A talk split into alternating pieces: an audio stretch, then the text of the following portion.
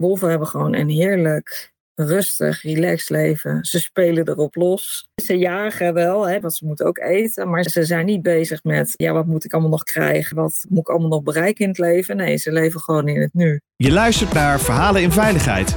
Deze podcast brengt verhalen over veiligheid samen van de mensen die het doen. Met wisselende onderwerpen. Verhalen vanuit de wetenschap, verhalen vanuit de praktijk, maar vooral verhalen die raken uit ons mooie vak.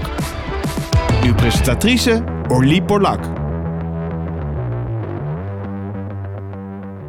Welkom luisteraars, het is weer tijd voor een uh, mooie podcast. Ik zit in de studio met Irene van Eyck. Ik vind het heel leuk dat je er bent, want ik wil je eigenlijk al heel lang een keertje spreken. Voor wie Irene niet kent, ga ik haar even introduceren. Irene is adviseur en auteur van de boeken Wolven krijgen geen burn-out en Time Out. Irene, wat leuk dat je hier bent. Ja, zeker leuk en uh, wat een eer. nou, ik ben gewoon helemaal nieuwsgierig. Vertel eens even, hoe kom je er zo bij? Wolven krijgen geen burn-out. En wie zijn wolven? Zijn het letterlijk wolven of is dat een metafoor voor mensen? Nee, wolven zijn echt wolven. En het gaat dus ook echt over wolven. Want daar zit ook toch een beetje mijn passie. Ik ben heel erg geïnspireerd geraakt door het gedrag van wolven. Ik ben daar ook echt in gespecialiseerd. En nou ja, ik zag daar wel overeenkomsten met mensen, heel veel zelfs.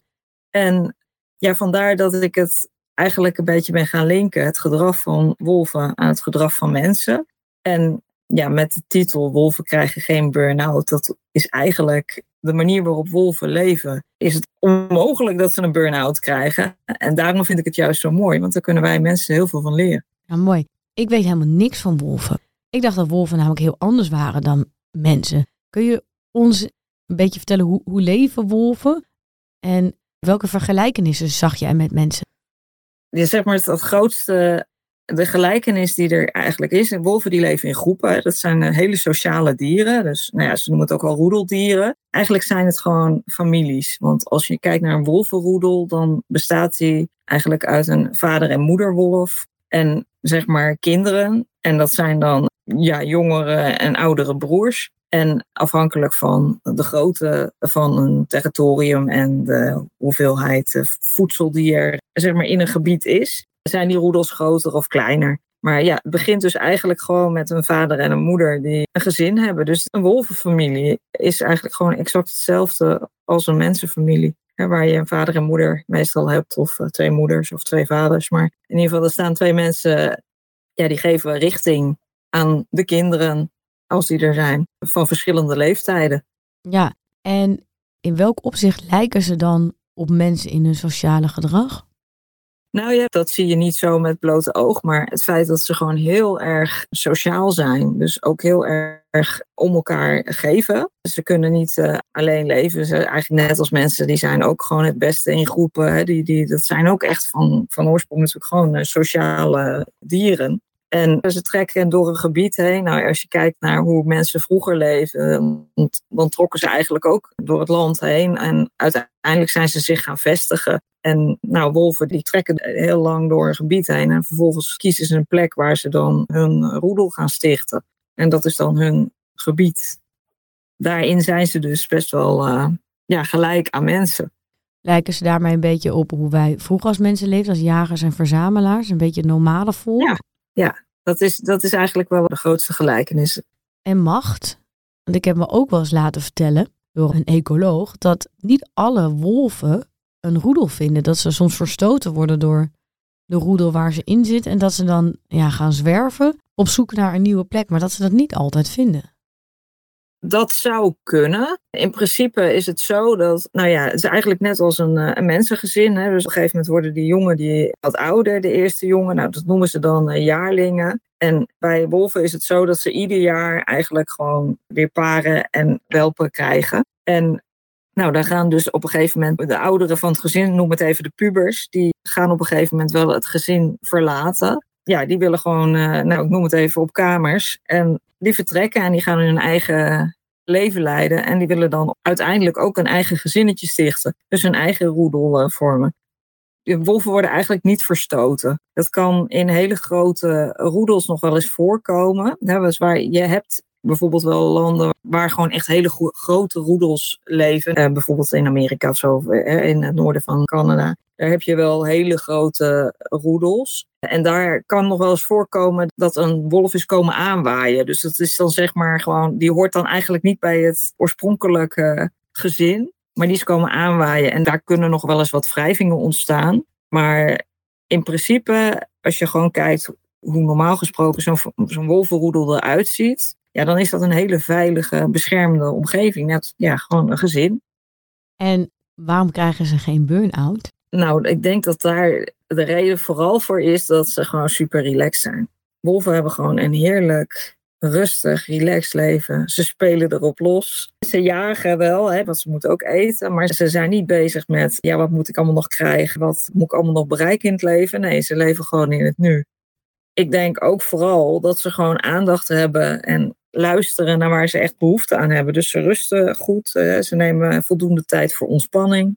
En daardoor krijgen ze geen burn-out.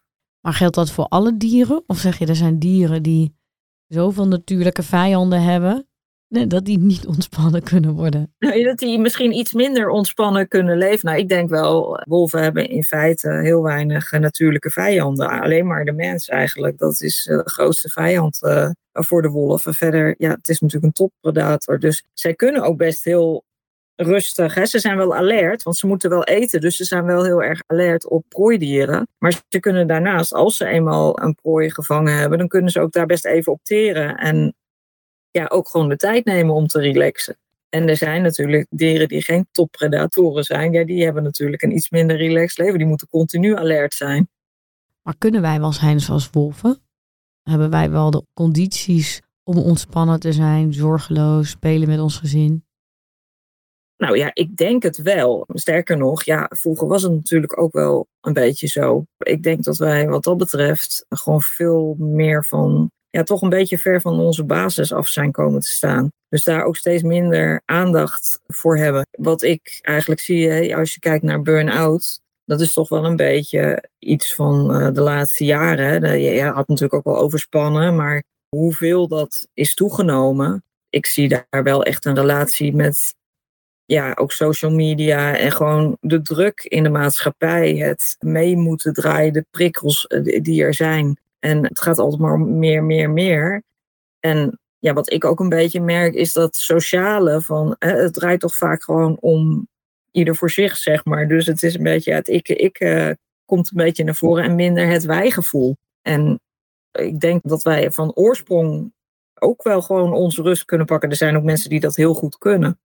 En heb je er ook na, oh, na over gedacht, waarom zijn we dat verloren? Die, die warmte van een gezin, dat speelse, dat relaxte.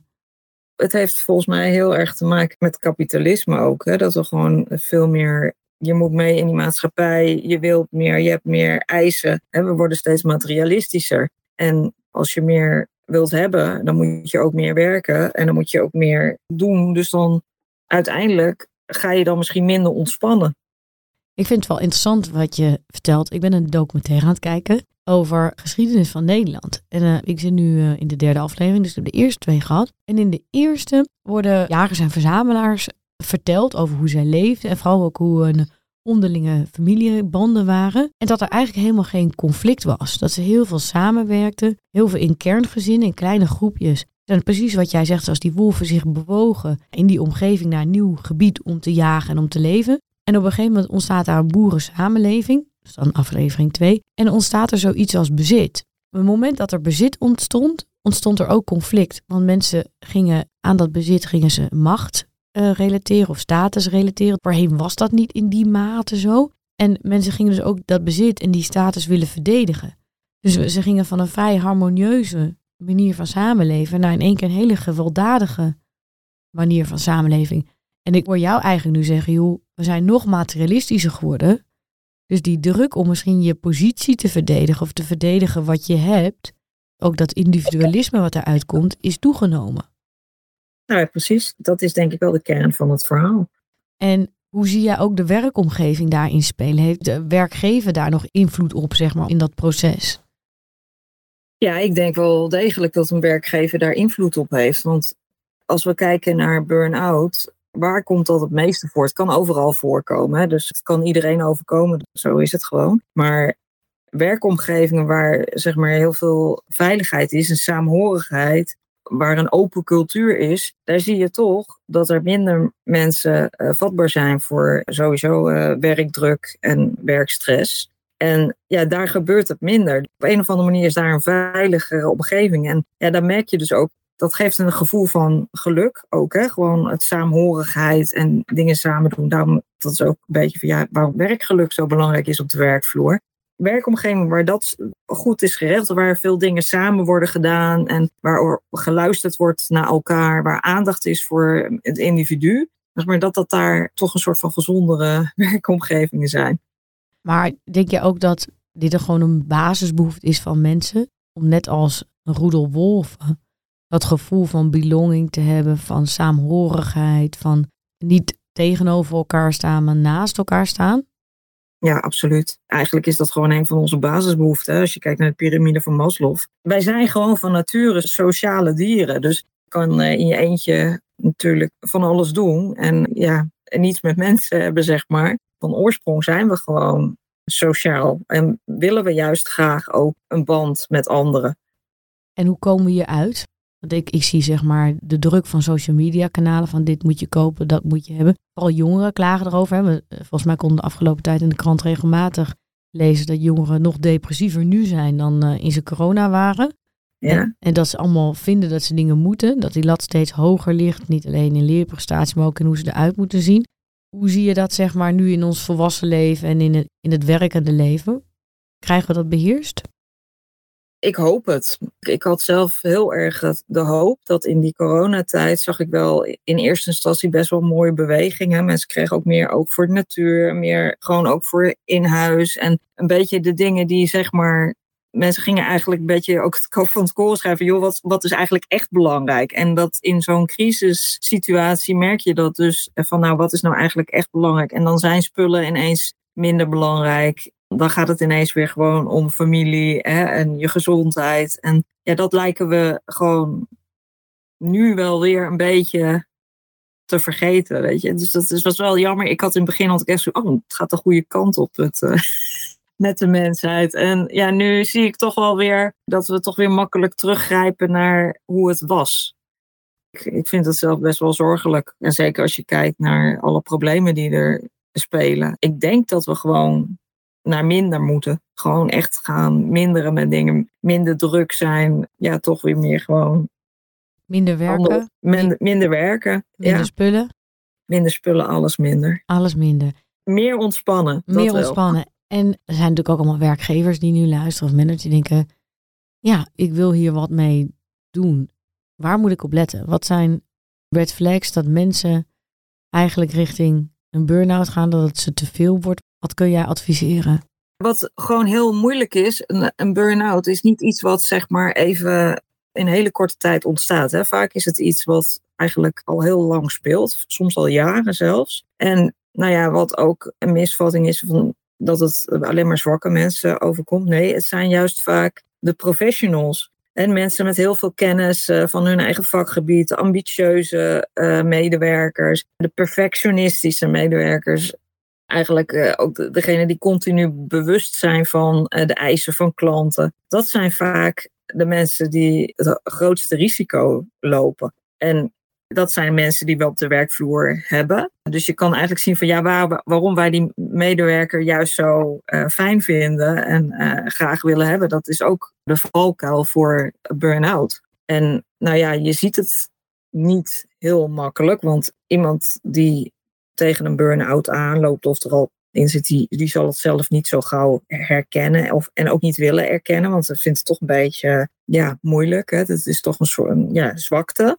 Als je, niet meer, als je wel de hele tijd wil presteren en je kunt het niet, waar je op moet letten, is eigenlijk, er kunnen allerlei symptomen zijn. Prikkelbaar, eh, medewerkers worden cynischer, gaan hun werk minder goed doen, concentratieproblemen. Nou ja, er zijn echt uh, tal van verschijnselen waar je op kunt letten. En waar je eigenlijk zo'n burn-out ook wel een beetje aan kunt zien komen. Dus als je gewoon goed contact hebt met je medewerkers, dan zie je het wel. En is dat nu ook een beetje het probleem, dat contact? Als mensen allemaal thuiswerken, hoe hou je dan nog vinger aan de pols? Hè?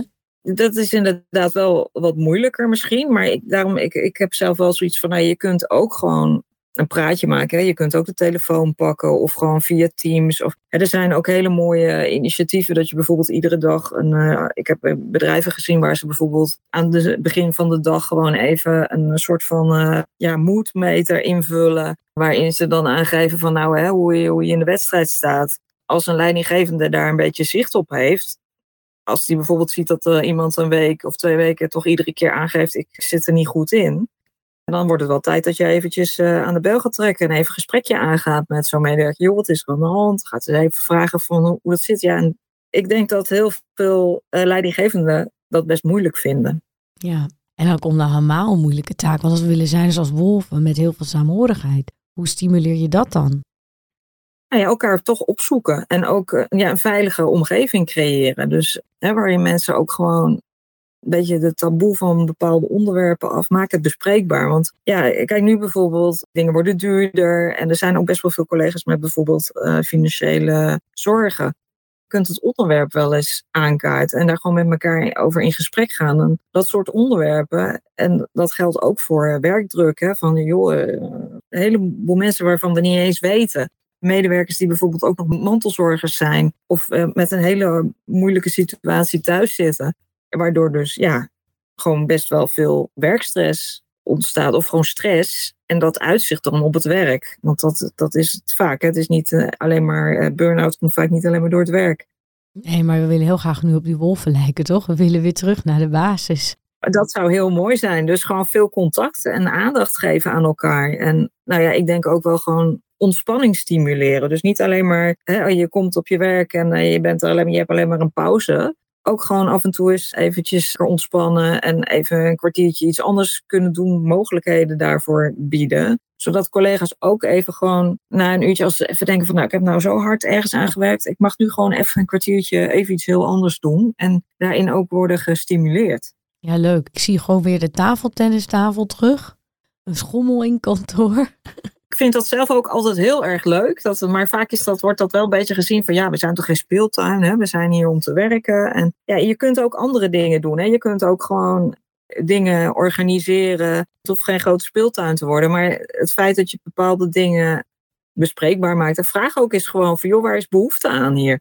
hebben jullie behoefte om uh, samen te wandelen? ga gewoon eens even onderbreek je werk, zeg als leidinggevende, joh, we gaan even met z'n allen naar buiten. En juist dat spontane, dat maakt wel echt het verschil. Kijk, als je kijkt naar werkgeluk, is dat wel. Het gaat niet om dingen die steeds terugkomen. De, iedere dag fruit op kantoor, ja, is hartstikke leuk en fijn en gezond. Maar dat zal niet zo heel erg bijdragen aan werkgeluk. Het zijn juist al die bijzondere dingetjes en andere dingetjes die je doet. En juist dat spontane, dat zorgt voor heel veel werkgeluk. Nou, leuk. Dank je wel dat je langs wilde komen. Ja. Voor uh, de luisteraars, uh, ja, wolven krijgen geen burn-out. Eigenlijk weer terug naar een samenleving van jagers-verzamelaars. Zonder bezit, zonder macht, zonder ruzie. Mooie utopie, toch? Ja, zeker. Dank je wel. Graag gedaan.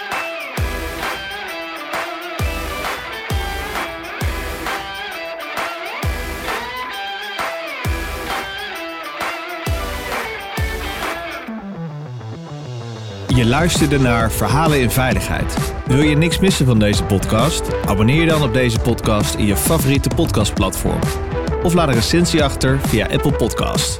Dank voor het luisteren. Graag tot de volgende.